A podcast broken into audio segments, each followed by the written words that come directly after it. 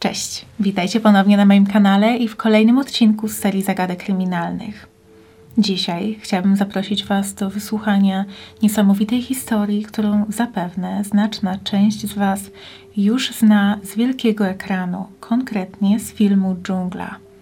Prawdziwe wydarzenia, na których oparty został scenariusz filmu, są naprawdę przerażające, zwłaszcza dla takich osób jak ja, które przeraża myśl o byciu odciętym od cywilizacji, zwłaszcza na długie tygodnie i z szansami na ratunek bliskimi zeru. Jeśli chcielibyście poznać szczegóły tej sprawy, to zapraszam Was do oglądania. W listopadzie tysiąc dziewięćset osiemdziesiątego pierwszego roku dwudziestodwuletni Yossi Ghinsberg ukończył szkolenie wojskowe w siłach obronnych Izraela i przez kolejne trzy lata służył w marynarce wojennej. Po opuszczeniu armii postanowił jednak całkowicie zmienić swoje życie i zacząć odkrywać świat. Źródłem inspiracji do podjęcia tak drastycznych zmian była dla Yossiego książka pod tytułem Papillon autorstwa Henri'ego Charrière'a. Charrière był francuskim pisarzem, który w tysiąc dziewięćset trzydziestym pierwszym roku został niesłusznie oskarżony o zabójstwo, po tym jak świadek podał policji nazwisko zabójcy jako Papillon Roger. Henri'ego nazywano Papillon, czyli motyl, choć nie było to oczywiście jego nazwisko. W wyniku tej tragicznej pomyłki mężczyznę skazano na dożywotni pobyt w kolonii karnej w Gujanie Francuskiej. W tysiąc dziewięćset trzydziestym czwartym roku zdołał uciec, jednak wkrótce aresztowano go ponownie w Kolumbii. Potem kilkukrotnie był przenoszony do innych więzień, uciekał z nich w sumie pięciokrotnie, aż ostatecznie odzyskał wolność w tysiąc dziewięćset czterdziestym piątym roku. Już w latach siedemdziesiątych Yossi marzył o pójściu w ślady swojego idola i podróżowaniu do amazońskiego lasu deszczowego. Był również zdeterminowany, żeby odnaleźć samego Henri'ego i osobiście poprosić go o błogosławieństwo do rozpoczęcia tej niesamowitej podróży. Zbierał pieniądze na wyjazd do Ameryki Południowej, żeby tam spotkać się z mężczyzną. Jednak zanim udało mu się zgromadzić odpowiednią sumę, Henri zmarł, a plemiona, które Ghinsberg chciał spotkać i odkrywać, stały się już w międzyczasie ucywilizowane. Pod koniec tysiąc dziewięćset osiemdziesiątego pierwszego roku Yossi pojechał autostopem z Wenezueli do Kolumbii, a następnie do Boliwii. Tam poznał pochodzącego ze Szwajcarii Markusa Stama i mężczyźni bardzo się zaprzyjaźnili. Markus był nauczycielem w szkole podstawowej i był znany jako wielokrotny regionalny mistrz tenisa. W tym czasie przeżywał jednak kryzys osobisty, ponieważ właśnie zakończył długoletni związek. Yossi i Markus pojechali razem do La Paz w Boliwii i to tam spotkali Karla Ruprechtera, Austriaka, który twierdził, że jest geologiem. Karl powiedział im, że planuje wyprawę do niezbadanej dżungli w Boliwii w poszukiwaniu złota w odległej, plemiennej wiosce Takana. Opowiadał im kuszące historie o złocie i bogactwach oraz o zaplanowanej wizycie w starożytnej wiosce ukrytej głęboko w boliwijskim lesie deszczowym, zamieszkałej przez plemię, które prawie nie miało do tej pory kontaktu z białymi ludźmi. Yossiemu udało się przekonać także Kevina Gale'a, amerykańskiego fotografa ze stanu Oregon, którego spotkał podczas swoich podróży, aby dołączył do nich w tej wyprawie. Kevin miał lecieć do Stanów Zjednoczonych, aby spędzić z rodziną święto dziękczynienia, jednak zamiast tego zdecydował się przesunąć wyjazd do Bożego Narodzenia i dołączyć do tej ekscytującej wyprawy. Markus, Yossi i Kevin udali się zgodnie z planem samolotem do Apollo w La Paz, a stamtąd w dół do rzeki Tuichi, później do wioski Asariamas, a następnie grupa zaczęła podróż w górę rzeki i przez góry w drodze do legendarnego miejsca docelowego, gdzie miało czekać na nich obiecane bogactwo. Zanim wyruszyli, Yossi zostawił w hotelu kartkę z nazwiskami wszystkich uczestników wyprawy i prośbą o rozpoczęcie poszukiwań, jeśli nie wrócą do piętnastego grudnia. Spakowali się i wszyscy czterej mężczyźni ruszyli w głąb boliwijskiej dżungli. Na ich czele szedł Karl, który wcześniej zarządził, że nie będą brali ze sobą wielu zapasów. Jedynie ryż, fasole i sól, a żeby przetrwać, będą zabijać dzikie zwierzęta. Już po kilku dniach wędrówki zaczęło poważnie brakować im jedzenia. Sądzili, że dotrą do celu znacznie wcześniej i musieli zacząć zabijać małpy. Markus odmówił jednak jedzenia zwierząt, przez co bardzo osłabł i wkrótce nabawił się również grzybicy stóp, przez którą chodzenie stało się wyjątkowo bolesne i nie mógł nadążyć za współtowarzyszami. Mówił im, jak bardzo cierpi, jednak ze względu na to, że był znany z tego, że często narzekał, nikt nie wierzył, że jego stan zdrowia może faktycznie być bardzo zły. Wędrowali dalej, dniami i nocami, nic nie jedząc. Ostatecznie mężczyźni postanowili porzucić wędrówkę i wrócić do Asariamas, ponieważ Markus twierdził, że naprawdę nie jest już w stanie iść dalej. Ruszyli więc w drogę powrotną nad rzekę. Kevin i Yossi byli wściekli na Markusa, ponieważ ich marzenie o wielkiej przygodzie zostało zaprzepaszczone. Wskazywali jego niechęć do jedzenia mięsa dzikich zwierząt jako przyczynę niepowodzenia wyprawy. Gdy wrócili do wioski, Karl opowiedział im o swoim nowym planie spływu rzeką do małego kamieniołomu zwanego Curiplaya, stamtąd w dół do rzeki Rurrenabaque w pobliżu rzeki Beni, a następnie powrotu do La Paz. Z pomocą wieśniaków zbudowali tratwę i wypłynęli w dół rzeki. Po pewnym czasie Karl opowiedział im jednak o bystrzach w kanionie San Pedro, przez które nie można było przepłynąć tratwą. Dodał też, że nie umie pływać i odmówił dalszej podróży. Między podróżnikami z czasem zaczęło dochodzić do coraz częstszych i poważniejszych spięć. Nie było między nimi przyjaźni, a Yossi określił nawet tę podróż jako piekło. Ostatecznie on wraz z Kevinem postanowili kontynuować podróż w dół rzeki, podczas gdy Karl i Markus chcieli wrócić do Apollo. Umówili się, że wszyscy spotkają się przed Bożym Narodzeniem w La Paz. Karl powiedział im, że jeśli chcą przeżyć, to powinni iść dalej pieszo, jednak Kevin był nieugięty i chciał kontynuować podróż rzeką po zbudowaniu nowej tratwy. Yossi początkowo miał pójść z Karlem i Markusem, jednak z Kevinem łączyły go najlepsze relacje, więc postanowił zostać z nim na tratwie. Ghinsbergowi nie podobał się pomysł rozdzielenia się na dwie grupy, ale mimo tego wkrótce ruszyli w przeciwne strony. Podróż Karla i Markusa powinna zająć im tydzień, jednak mężczyźni nigdy więcej nie byli widziani. Gdy pierwszego grudnia tysiąc dziewięćset osiemdziesiątego pierwszego roku Kevin i Yossi zbliżyli się do wodospadu w kanionie San Pedro, stracili kontrolę nad swoją tratwą.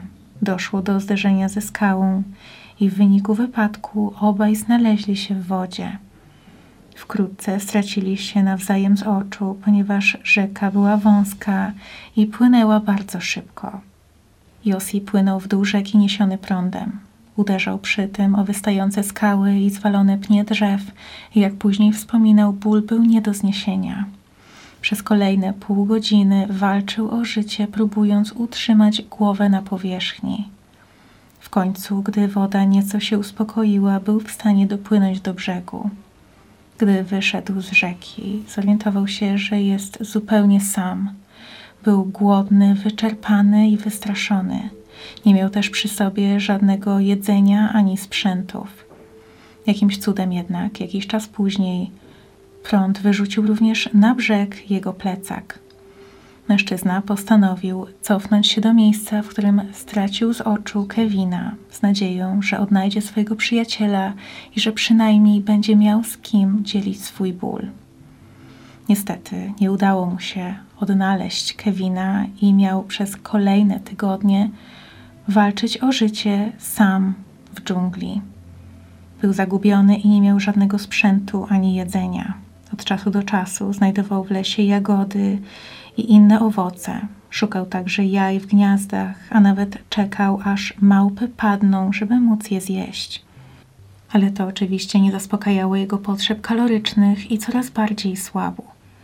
Nie wiedział, co stało się z Kevinem. Domyślał się, że przyjaciela mógł spotkać tragiczny los i że po prostu nie przeżył zderzeń z kamieniami w rzece. W rzeczywistości jednak Kevin pięć dni po wypadku spędził unosząc się na kłodzie w rzece, aż został uratowany przez miejscowych rybaków. Udało mu się wrócić do La Paz i gdy tylko odzyskał siły, zaczął kontaktować się z konsulatami Izraela i Austrii, prosząc o przygotowanie misji ratunkowych dla jego zaginionych towarzyszy. Władze austriackiego konsulatu poinformowały go wtedy, że Karl tak naprawdę nie był geologiem, a przestępcą poszukiwanym przez Interpol.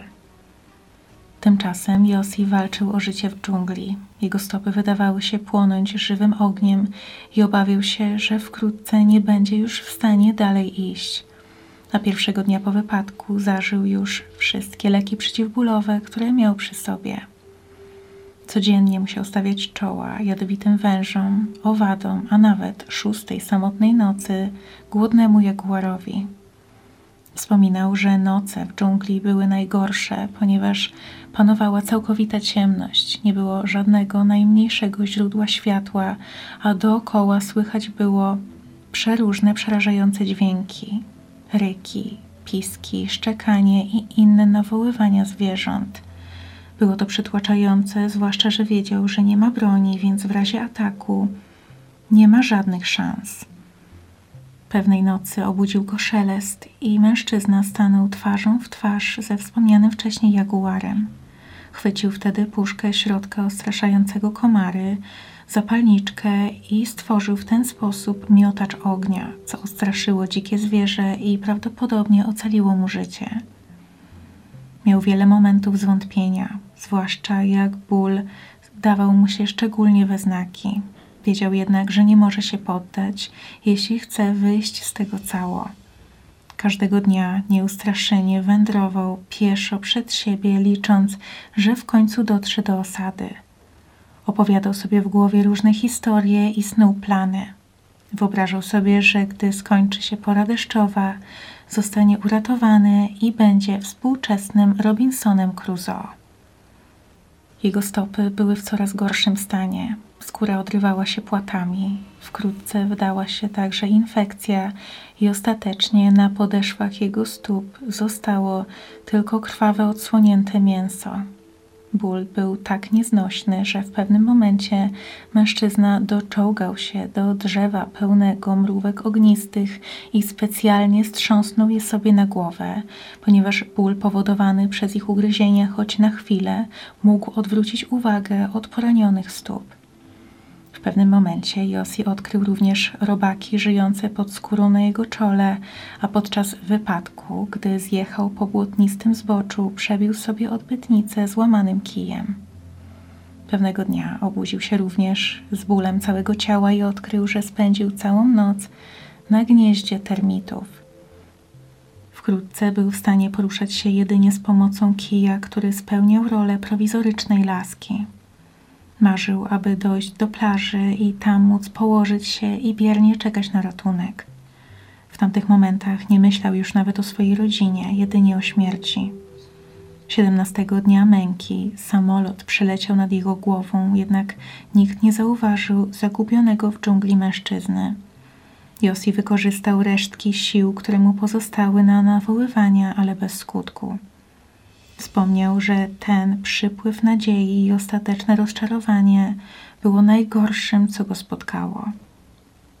Mężczyzna rozważał wtedy odebranie sobie życia. Leżał w błocie, płacząc z bezsilności, ale w pewnym momencie podniósł wzrok i zobaczył dziewczynę.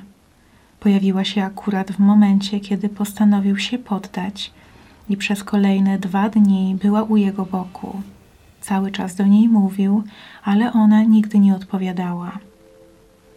Mężczyzna zbudował dla ich obojga obóz i przygotował miejsce do spania dla dziewczyny. Jednak pewnej nocy nieznajoma po prostu zniknęła. Yossi chciał ją przytulić i wtedy zorientował się, że nikogo tam nie ma i że przez cały ten czas to był tylko wytwór jego wyobraźni. W tamtym momencie spanikował, ponieważ obawiał się, że zupełnie postradał zmysły. Ten incydent, choć bolesny, dał mu nowy zastrzyk motywacji do walki o życie. Powtarzał sobie, że nie może stracić nadziei i że jutro na pewno przybędzie po niego ratunek. Jedyne, czego się obawiał, to, że po kilku tygodniach niepowodzeń ratownicy zrezygnują z kontynuowania akcji, co oznaczałoby dla niego pewną śmierć. Założył sobie jednak, że będzie dzielnie czekał do Bożego Narodzenia. Nie oznaczało to oczywiście, że kolejne dni minęły mu spokojnie. Cały czas musiał walczyć z ograniczeniami własnego ciała oraz bezlitosnymi żywiołami. W międzyczasie dwukrotnie prawie utonął po najgorszej burzy dziesięciolecia, która nawiedziła ten obszar. Nie mógł wydostać się z bagna, w które wpadł i pomyślał znów o odebraniu sobie życia. Ale później przypomniał sobie o tym, ile już przeszedł i że te wysiłki poszłyby na marne, jeśli sam zakończyłby swoje życie. Jeśli miałby to zrobić, to powinno to nastąpić już pierwszego dnia, a nie po dziewiętnastu dniach walki. I ta decyzja okazała się słuszna, ponieważ ratunek był już na horyzoncie. Następnego dnia, dwudziestego grudnia, Yossi usłyszał dźwięk silnika. Udał się z powrotem nad pobliską rzekę i ku swojemu zaskoczeniu zobaczył mężczyznę o ciemnych, kręconych włosach, który nakazał mu się nie ruszać. Był to Kevin, któremu towarzyszyli tubylcy, którzy zorganizowali misję poszukiwawczo-ratunkową. Po prawie trzech tygodniach samotnie spędzonych w dżungli Yossi był uratowany. Dostał chleb, puszkę sardynek i banany, aby mógł odzyskać siły, i tuż przed zmrokiem Kevin przeniósł go do łodzi. Przez całą podróż rzeką Yossi nieprzerwanie płakał, bo nie mógł uwierzyć, że naprawdę został ocalony. Kevin z przerażeniem słuchał opowieści o dniach spędzonych w dżungli, opowiadając Yossiemu, że nigdy w niego nie wątpił. Wiedział, że żyje i że w końcu uda się go odnaleźć. Obaj mężczyźni zostali przetransportowani w okolice hotelu Berlin. Powrót Yossiego wywołał nie lada sensację. Wcześniej wieści o zaginięciu mężczyzny również szybko rozeszły się po okolicy, jednak ostatecznie nikt oprócz Kevina nie wierzył, że uda się odnaleźć go żywego.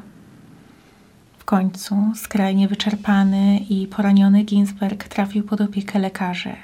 Okazało się, że podczas pobytu w dżungli zgubił piętnaście kilogramów, jednak na miejscu lekarze dali mu jedynie krem, który miał uśmierzyć jego ból i zapewniono go, że wkrótce wróci do pełni sił. Już następnego dnia został wypuszczony ze szpitala i wraz z Kevinem zatrzymał się w hotelu. I dopiero wtedy mężczyźni mogli wreszcie na spokojnie porozmawiać o pozostałych towarzyszach swojej podróży, których nadal nie udało się odnaleźć. Nadal istniał jeszcze cień szansy, że Markus i Karl pojawią się w umówionym miejscu w La Paz. Kolejnego dnia Yossi i Kevin polecieli tam samolotem, jednak na miejscu ich nadzieje legły w gruzach. Okazało się, że od dłuższego czasu trwała już akcja poszukiwawcza i Kevin zdecydował się do niej dołączyć. Yossi również zastanawiał się, czy wrócić do dżungli, żeby szukać przyjaciół, jednak pracownik konsulatu powiedział mu, że prędzej go zastrzeli, niż mu na to pozwoli. Ghinsberg trafił więc w tym czasie do szpitala w Sao Paulo, gdzie operacyjnie spod jego skóry wydobyto dwanaście larw.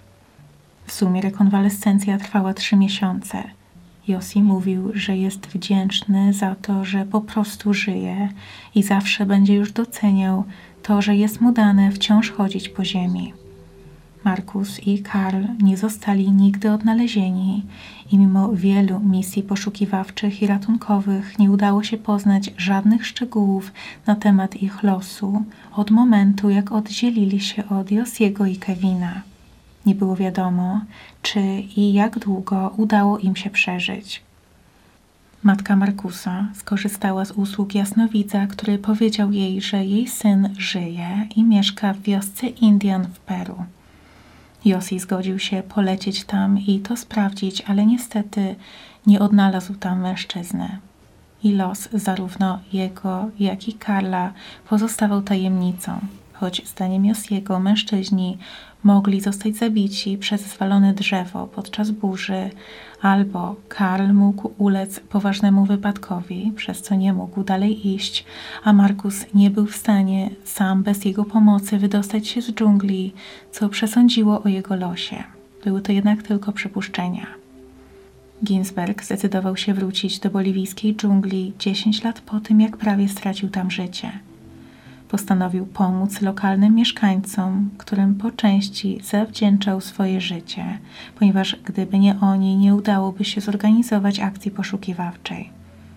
Udało mu się uzyskać dotację w wysokości aż milion dwieście pięćdziesiąt tysięcy dolarów od Amerykańskiego Banku Rozwoju na zbudowanie w dżungli ekologicznej chaty zasilanej energią słoneczną oraz na przeszkolenie miejscowej ludności, jak nią zarządzać.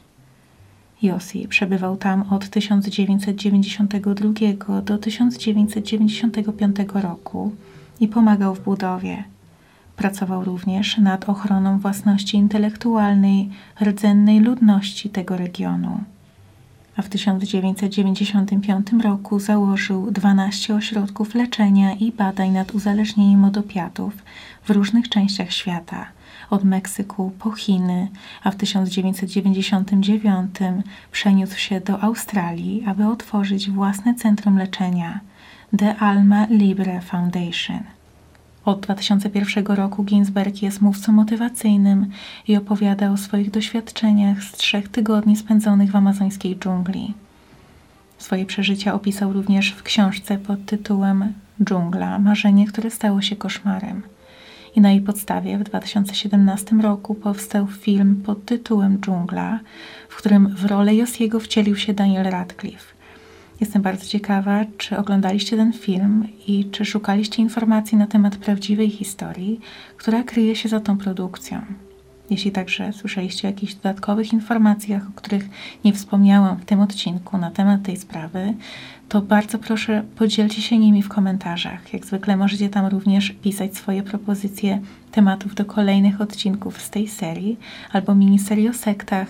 A teraz bardzo dziękuję Wam za oglądanie i do zobaczenia niedługo. Cześć!